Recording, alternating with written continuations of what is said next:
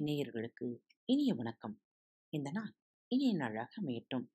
இன்று திருக்குறள் பகுதி அதிகாரம் பன்னிரண்டு நடுவு நிலைமை. குறள் எண் நூற்றி பதினொன்று. தகுதி என ஒன்று நன்றே பகுதியார் பார்ப்பட்டொழுகப் பெறின். தகுதி என ஒன்று நன்றே பகுதியார் பார்ப்பட்டொழுகப் பெறின். அந்தந்த பகுதிதோறும் முறையோடு பொருந்தி ஒழுகப் பெற்றால் நடுவுநிலைமை எனக் கூறப்படும் அறம் நன்மையாகும். பகைவர் அயலோர் நண்பர் என பகுத்து பார்த்து ஒருதலை சார்பாக நிற்காமல் இருத்தலே நன்மை தரக்கூடிய நடுவுநிலை எனும் தகுதியாகும். குரல் எண் நூற்றி பனிரெண்டு.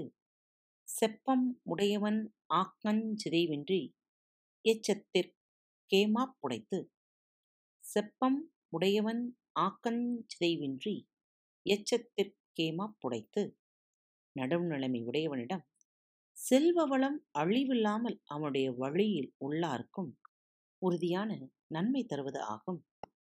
நீதியை உடையவனின் செல்வம் அழியாமல் அவன் வழியினருக்கு பாதுகாப்பாக இருக்கும்.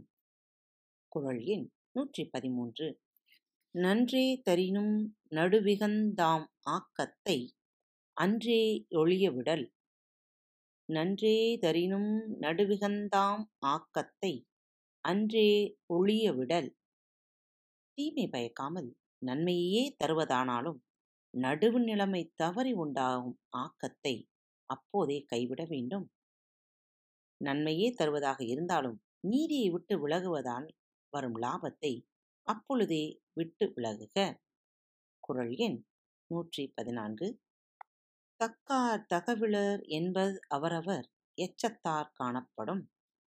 தக்கார் தகவிலர் என்பது அவரவர் எச்சத்தார் காணப்படும்.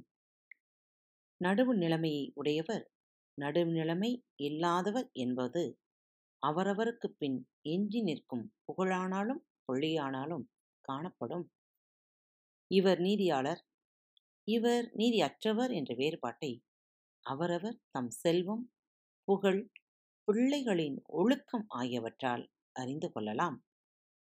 குறள் எண் நூற்றி பதினைந்து கேடும் பெருக்கமும் இல்லல்ல நெஞ்சத்து கோடாமை சான்றோ கனி.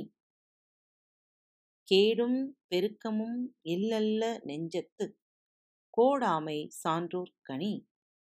கேடும் ஆக்கமும் வாழ்வில் இல்லாதவை அல்ல. ஆகையால் நெஞ்சில் நடுவு நிலைமை தவறாமல் இருத்தலே சான்றோருக்கு அழகு. ஒருவருக்கு வாழ்வும் தாழ்வும் உலக இயற்கை. அந்த இரு நிலைமையிலும் நடுவுநிலையாக இருந்து உறுதி காட்டுவதே பெரியோருக்கு அழகாகும். காத்திருங்கள். நாளை மீண்டும் சந்திக்கலாம். நன்றி. வணக்கம். வணக்கம் நேயர்களே.